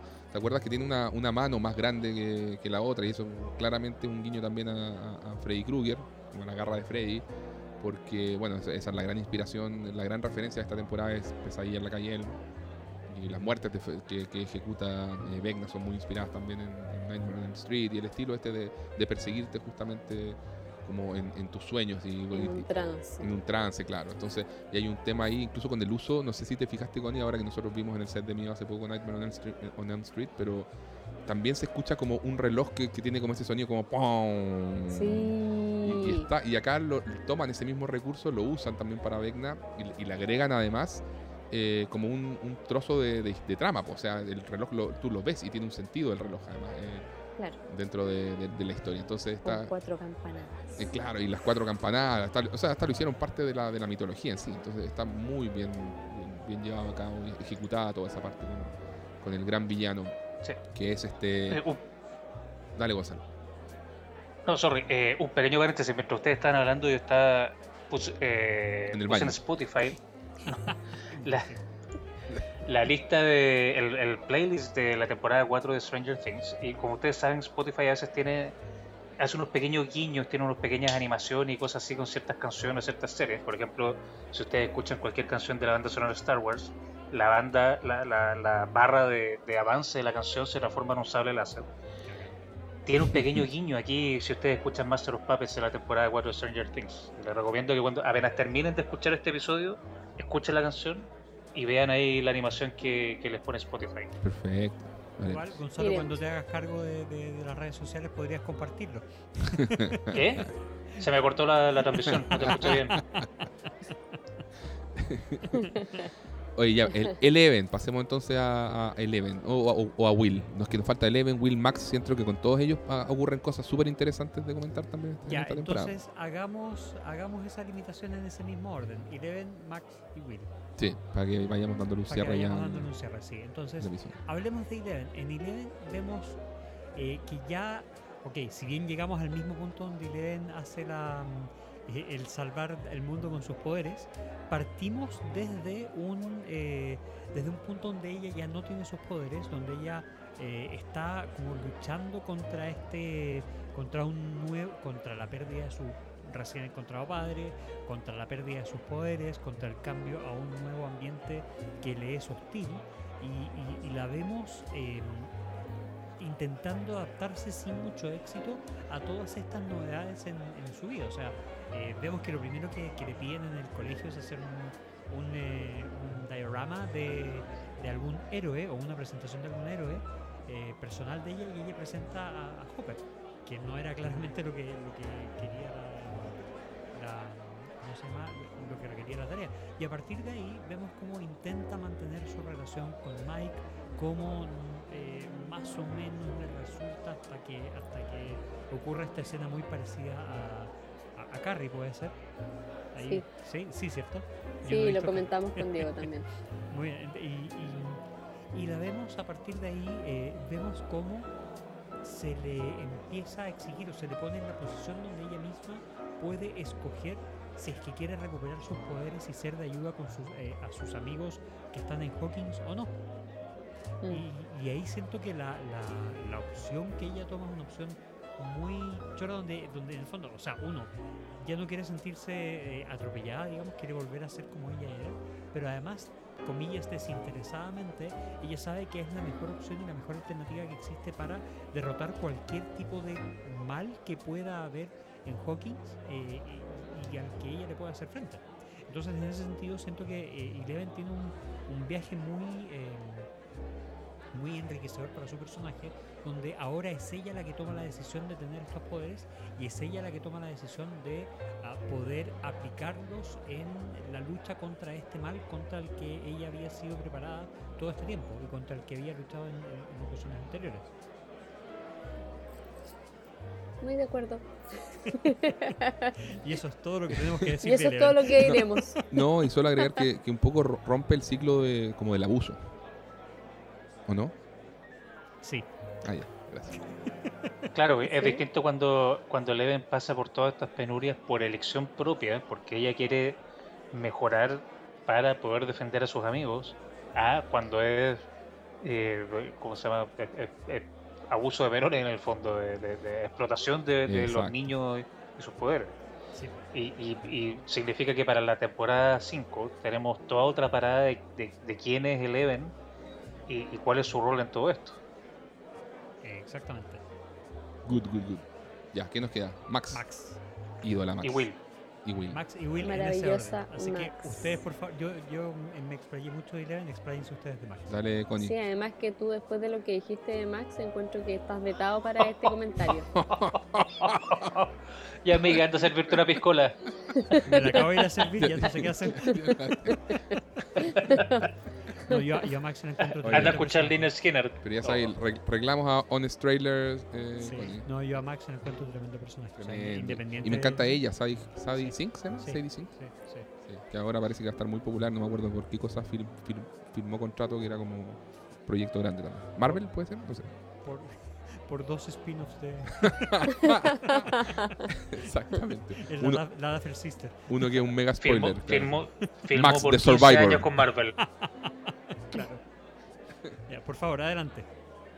Eh, Dale, es que, a ver, o sea, es difícil como no empezar a repetirse un poco eh, con estas descripciones, pero, pero Max tiene esta cosa de que es un personaje que sufrió mucho, digamos, y que primero vemos como una amiga, como que es como la partner así como y como la niña más normal, como de que le dice a, a, no sé, Eleven que puede ser, eh, que puede vivir su adolescencia y en una cuestión muy de, hermandad además, que, que Eleven no, tenía. Em, pero vemos esta, justamente esta transformación y este, bueno, el, trauma que implica para ella la muerte de su hermano, al que además sabemos que un poco odiaba y ella siente esa culpa, que también es algo que vamos viendo a medida que avanza la, la trama, cuando se enfrenta con Vecna.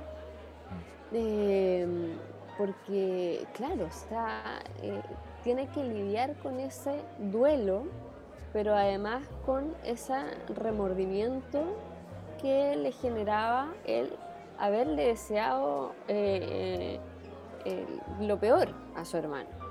Claro.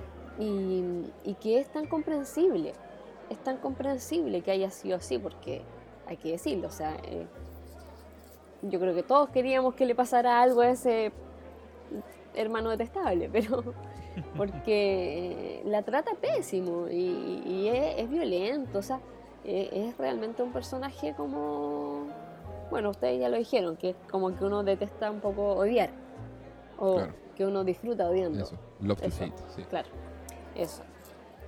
Y, mm, y en esta temporada vemos a esta Max que está con todos esos conflictos, sufriendo muchísimo, em, pero que además em, tiene una, una valentía eh, y una entereza que es admirable.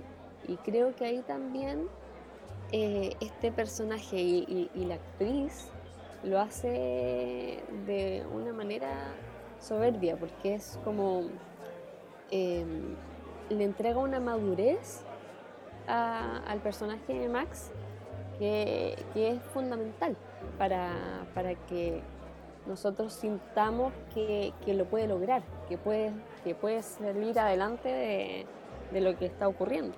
Y siento que lo lleva súper ad hoc a, como a su edad. O sea, ella pasa como por como buen adolescente, como por, por estar con mucha rabia, con mucha pena, y, es, y eso un poco como externalizarlo hacia los demás en un alejamiento. Se aleja de Lucas, se aleja de su- bastante de sus amigos, y está más sola. En un momento está determinada, cuando ya están con todo este tema con Vecna, hace como su- sus cartas de despedida. Sí, Entonces, uf, es- es- escena con su madre en la escena con la mamá, sí, exactamente, que, que es algo muy tipo It, como Pennywise juega ahí con los. Bueno, y Freddy Krueger por, por, por defecto también. Pero bien, súper bien. no, súper bien tratado el personaje de Max en esta temporada, con, como con mucho, como dices tú, con, con harta. El personaje como que va creciendo, no es la misma Max al principio de la temporada que la, que la del final, definitivamente. Y, Mm. y como notoriamente, así, por, por la valentía que tiene, por todo lo que estaba pasando. O sea, estaba realmente con la pérdida ahí a flor de piel y con, y sintiendo que se iba a morir, básicamente. Era como un personaje que tú, tú lo sentís que va toda la temporada ca- caminando como, como En la cornisa. en la cornisa, claro, como acá, cargando la cruz, ¿me entendí? Así eh, es. Claro, es un, un personaje que, que le- le- yo creo que todo es la que le pegó más duro tuvo, porque está cargando con la culpa de. O sea, con la pena de haber perdido al hermano, con la culpa de sentir que en alguna parte de su interior ella quería que el hermano se muriera. claro. Y, Vecna, Vecna que eso se- lo usa. Claro, y sentir que se merecía morir por tener esa, esa, ira contra el hermano de desear que se muriera. sí. Entonces sentía que todo lo que le estaba pasando se lo merecía. Y por eso al comienzo no luchaba contra ello y se aislaba porque decía, bueno, básicamente esto me lo merezco. Y en la transición que hace a, a- a reconocer que, a- aunque haya tenido, porque puede que lo haya tenido ese sentimiento, no, no la hace una mala persona digna de, o sea, que, que merece la muerte, sino que tiene cosas por las que luchar y, cuando le entrega la carta a la mamá, esa escena bonita que menciona Miguel, eh, se da cuenta en el fondo de todo lo que tiene por perder y de todos los vínculos que tiene con sus amigos, con su pareja, con su familia, le hace el giro a, eh, a seguir peleando. ¿no? Y, y, sus- y ya entrando en la parte más emocionante del personaje en cuanto a, a- a- a emoción y acción, por así decirlo, eh, porque sus encuentros con Vecna son brutales. pues, son- sí. Son de, la- de las mejores escenas, yo creo, de ese capítulo 4. eh, yo creo que estábamos todos ahí al borde del asiento. Yo de verdad por un momento pensé, parece que sí, parece que va con todo, parece que la van a matar. Porque, o sea, y, y lo llevan como al límite, lo llevan Sí. muy lejos. Así el hecho de que de verdad le, se le empiezan a, a romper las extremidades, le empiezan a. eso no, eso no es en el, no, perdón, no es en el capítulo 4, eso No, ya al no final. es en el 4. Pero, pero tenéis Capítulo razón. pero nueve. En el capítulo 4 se escapa con el tema de Kate Butch y, y es maravilloso. Igual uno- yo me acuerdo que estaba eh, en, en el borde también, decía ya cómo va a salir de esto, cómo va a salir de esto, está elevada, ya no la te podían alcanzar. Y, y bueno, la, la salvas. Pero ya al final, final de la, de, de la temporada, ahí estaba, o sea, cuando tú dices, ya esto no lo pueden llevar más lejos, sí, lo pudieron llevar más lejos, que, que es cuando ya Regna realmente le empieza a romper las extremidades y todo. Y Sí. es como, wow, no, puedo- no lo puedo creer, Max se va a morir. No, y cuando está en los brazos de Lucas y Lucas llora y, y- y grita desesperado, o sea, toda esa escena, todo. yo no sé ustedes, pero yo lloré. Yo no entiendo que Tú sí alguien sabes, esa escena y no se quiebre. O sea, realmente, y, y- y su hermano más encima llamando, o sea, Lucas más encima llamando a su hermana. Con, que, con Mm. la relación, digamos, que tenían ellos dos Claro. y, y todo, pero, pero era tal su, su angustia que era como, por favor, o sea, como necesitaba que alguien lo sostuviera también. Eh, Sí, de acuerdo. muy, Sí, muy emocionante. Oye, ya, y Will. Nos va quedando Will. ¿Qué opinamos de Will? Poquito, pero lo que se vio fue bueno, creo yo. Sí, Will tiene yo también creo. Will tiene sus momentos, o sea, bueno, ya, ya se nota y se ve y ya lo han confirmado los actores. Will está enamorado de Mike Claro. y no sabe Sí. cómo decirlo y, es y siento que el actor lo hace muy bien. Esa escena es muy. Está, está muy bien lograda. Sí, está muy bien lograda porque en ningún momento También lloré. exacerban esa parte, eh, lo, lo tocan con un tacto que se agradece mucho eh, y dan a entender todo el sufrimiento que tiene Will, Mm. más aún considerando la época en la, en la que está ambientada la, la serie, Mm. eh, en la que es... Porque por último ahora está un poco más aceptado, puede ser igual de difícil porque pasar por cualquier tipo de, de realizaciones no normadas o no normales, o comillas normales, como se quiera llamar, eh, siempre va a ser difícil, pero en ese momento era como más, más visto. Eh, entonces pasar por eso, pasar por un amor no correspondido en la adolescencia, también es doloroso. Y, y- y tener que mantener más una cara buena, eh, una- eh, que quiero, mi- quiero a mi amigo, no quiero perder a mi amigo, el- el- la entrega del dibujo, eh, todo aquello está muy bien logrado. Sí.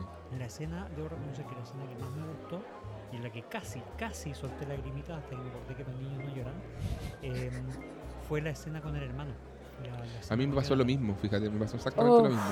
Esa La, fue- el- la empatía y, y- fue lo que me salvó un poco a Jonathan de esta temporada, que era Sí. que yo decía, Jonathan nada, a nadie, así como que, que, que- que pasó Duffer Brothers. con- E- ese apoyo tácito de no te voy a decir lo que sé que está pasando, Exacto. pero, te pero, banco, pero, ahí. pero aquí estoy. pero, pero Sí. we know it, Aquí tú lo estoy. sabes, yo lo sé, Eso. y sí, y- eso- Y abrazo, Ahora, la- abrazo la gente- incluido. sí. Exacto. La, la gente que termina esta temporada dice, ¿habrá sido gay Will? En realidad como que no tienen muy, mucha... per- no son muy perspicaces. Es como cuando se preguntaban si Freddie Mercury era gay en los 80. Sí, precisamente, Por ahí va. precisamente. Em, sí, pero, pero claro, entonces Will, como, como muy bien decías, Di- Diego, eh, poquito, pero muy bueno. Sí. Muy, Sí, ahora un pequeño paréntesis. U- Ustedes que los que se repitieron hace poco todas las temporadas, ¿hay algún guiño de Will? Porque antes se, se notaba como que había mucha amistad de, de- de Will antes, pero ¿había algún guiño de que fuera, de que tú- tú estuviera enamorado efectivamente? ¿O solo eso sale en la temporada 4? Yo siento que, que está de siempre. Yo también. Además que en la primera temporada eh, lo dicen explícitamente como de, de- O sea, el papá lo trataba de, de mariquita, creo. Exacto, sí. Y, y, y los... Y- y eh, Joyce- Pero en los, hacían 80, bullying- en los 80 todos eran mariquitas. No, Ya, no, pero es, pero- cuando, pero, pero es cuando no comprendes lo que le está pasando a tu hijo también, ¿cachai? No, no, no entiendes que es un niño con otra sensibilidad y todo el tema. Y, y cuando Joyce va a hablar al colegio, también te explica eso. Yo- Will, yo sé que es un niño con, otro, con otra sensibilidad. ¿cachai? Entonces está, hay cosas que son súper, súper eh, como O sea, estaba la semillita plantada desde el comienzo. Totalmente. Sí, no, y están estos niños que le hacían bullying también a Dustin, pero que le hacían bullying a todos. Y, y- y a Dustin era como, ay, porque no tenéis dientes, y, y a Will, o sea, a, eh, ay, se me olvidó, Dustin, Mike. Will, Mike. No, a Mike Lucas. lo molestaban que tenía cara de rana. Y, y a Will, que era mariquita. Que era afeminado, claro. Y, y- y le decían, de hecho, que es súper es súper heavy cuando es- pasa eso, que tienen esta discusión cuando después Eleven aparece y lo salva de, de caerse al, a este barranco. Eh, les dice eh, como que culpan su desaparición justamente a esto como de que eh, era un maricón y como que como que por eso había sido o sea como que más o menos que por eso lo secuestraron y, y- desaparece Sí, no, o sea, respondiendo a tu pregunta, Gonzalo, sí, hay, hay atisbos claros de que, de, de que la cosa iba, iba para allá. Y de, de hecho estaba como ya en la en el Vox Populi de si es que iban a hacer, en qué momento de, iban a hacer como acknowledge, o sea, le, le iban a, ya a abordar el tema de lleno en la serie y, y lo iban a, a abrir algo que era, que estaba ya en, en- a nivel popular. Como- Perfecto. Se te- tenía la sospecha y, y ojalá, y que, que bueno que no fue así, de que como que le, le- le tiraron esa capa de profundidad al personaje en la temporada 4 para crear este nuevo arco, pero que bueno que había antecedentes en el fondo. como, sa- como sacado, claro, claro, no, no, no, yo, yo no jamás lo sentí como sacado debajo de la manga, ¿cachai? Si a eso te refieres. O sea, creo, no. creo que creo que hay muy buen storytelling de nuevo en el tratamiento de personajes por, por lo mismo, ¿cachai? Mm. Eh, no se trataron de subir al carro de nada en ninguna cuestión, ¿cachai? Así que bien.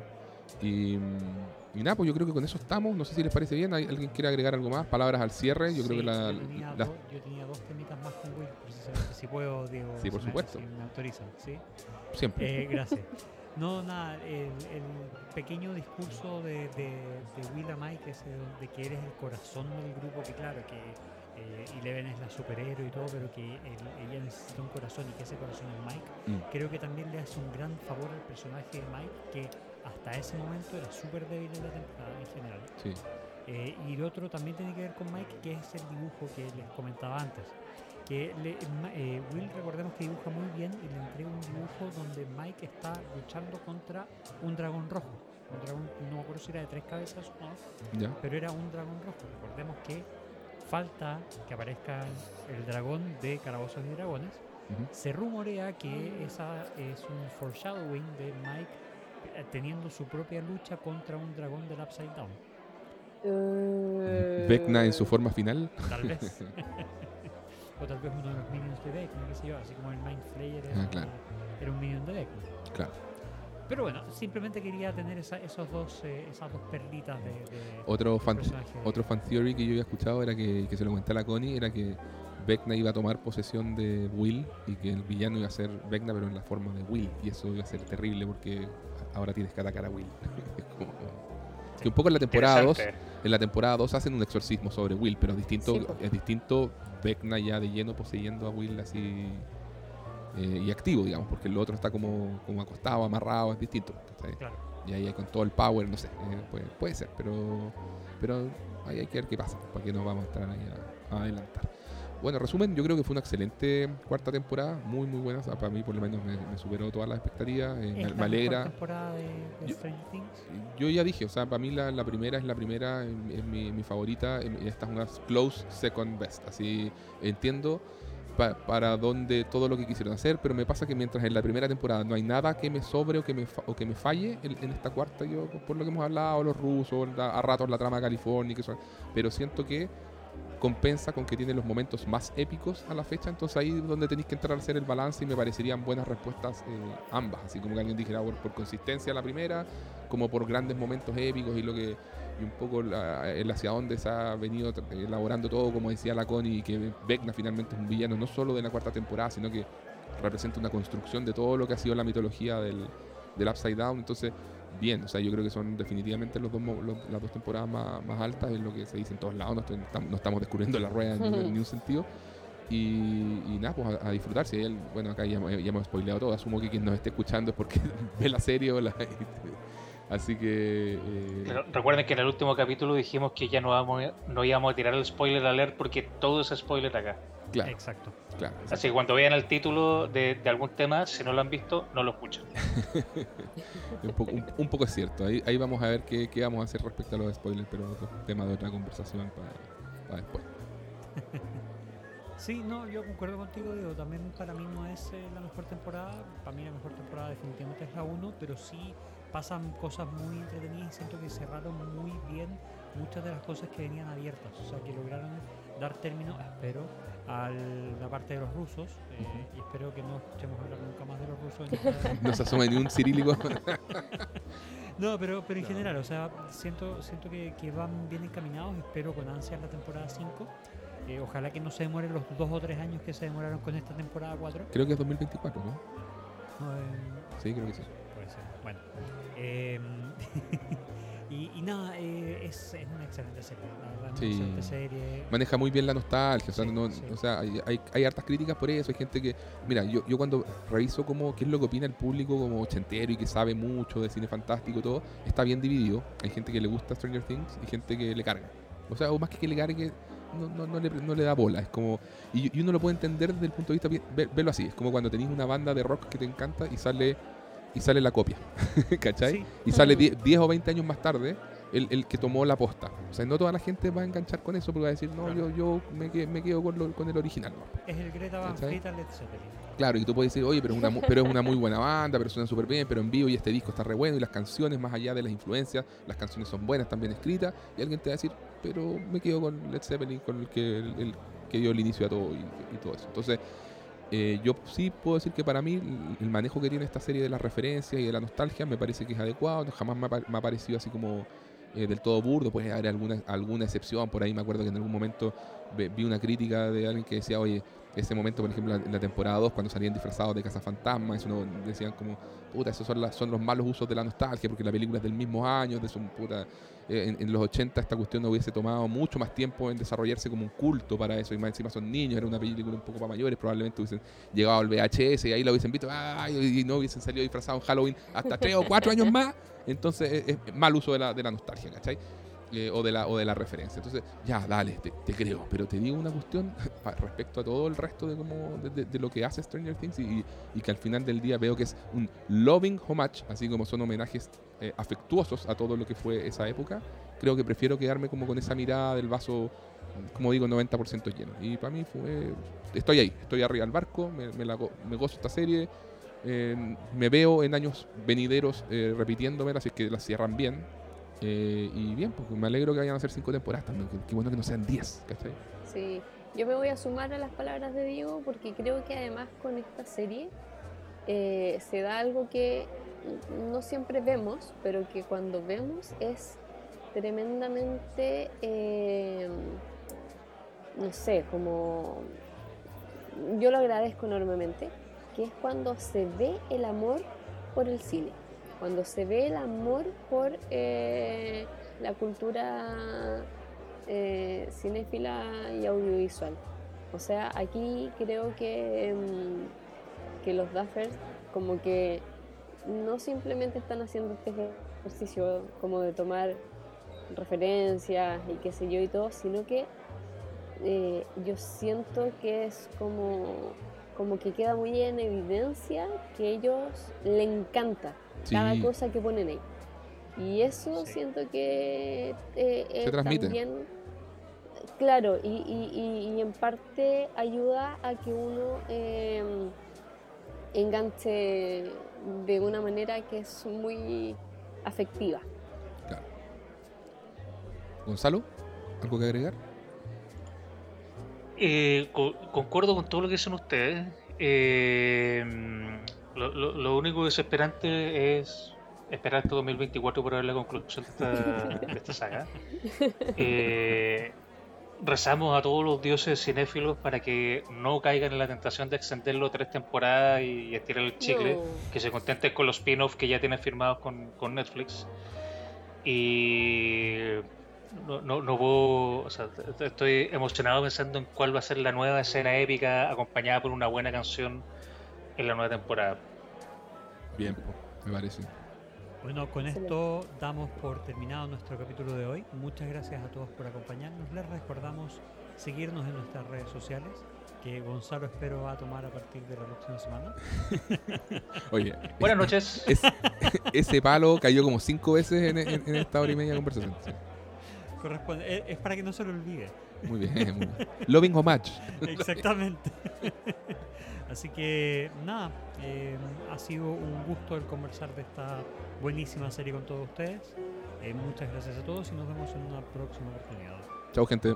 Hasta luego. Buenas noches. Adiós.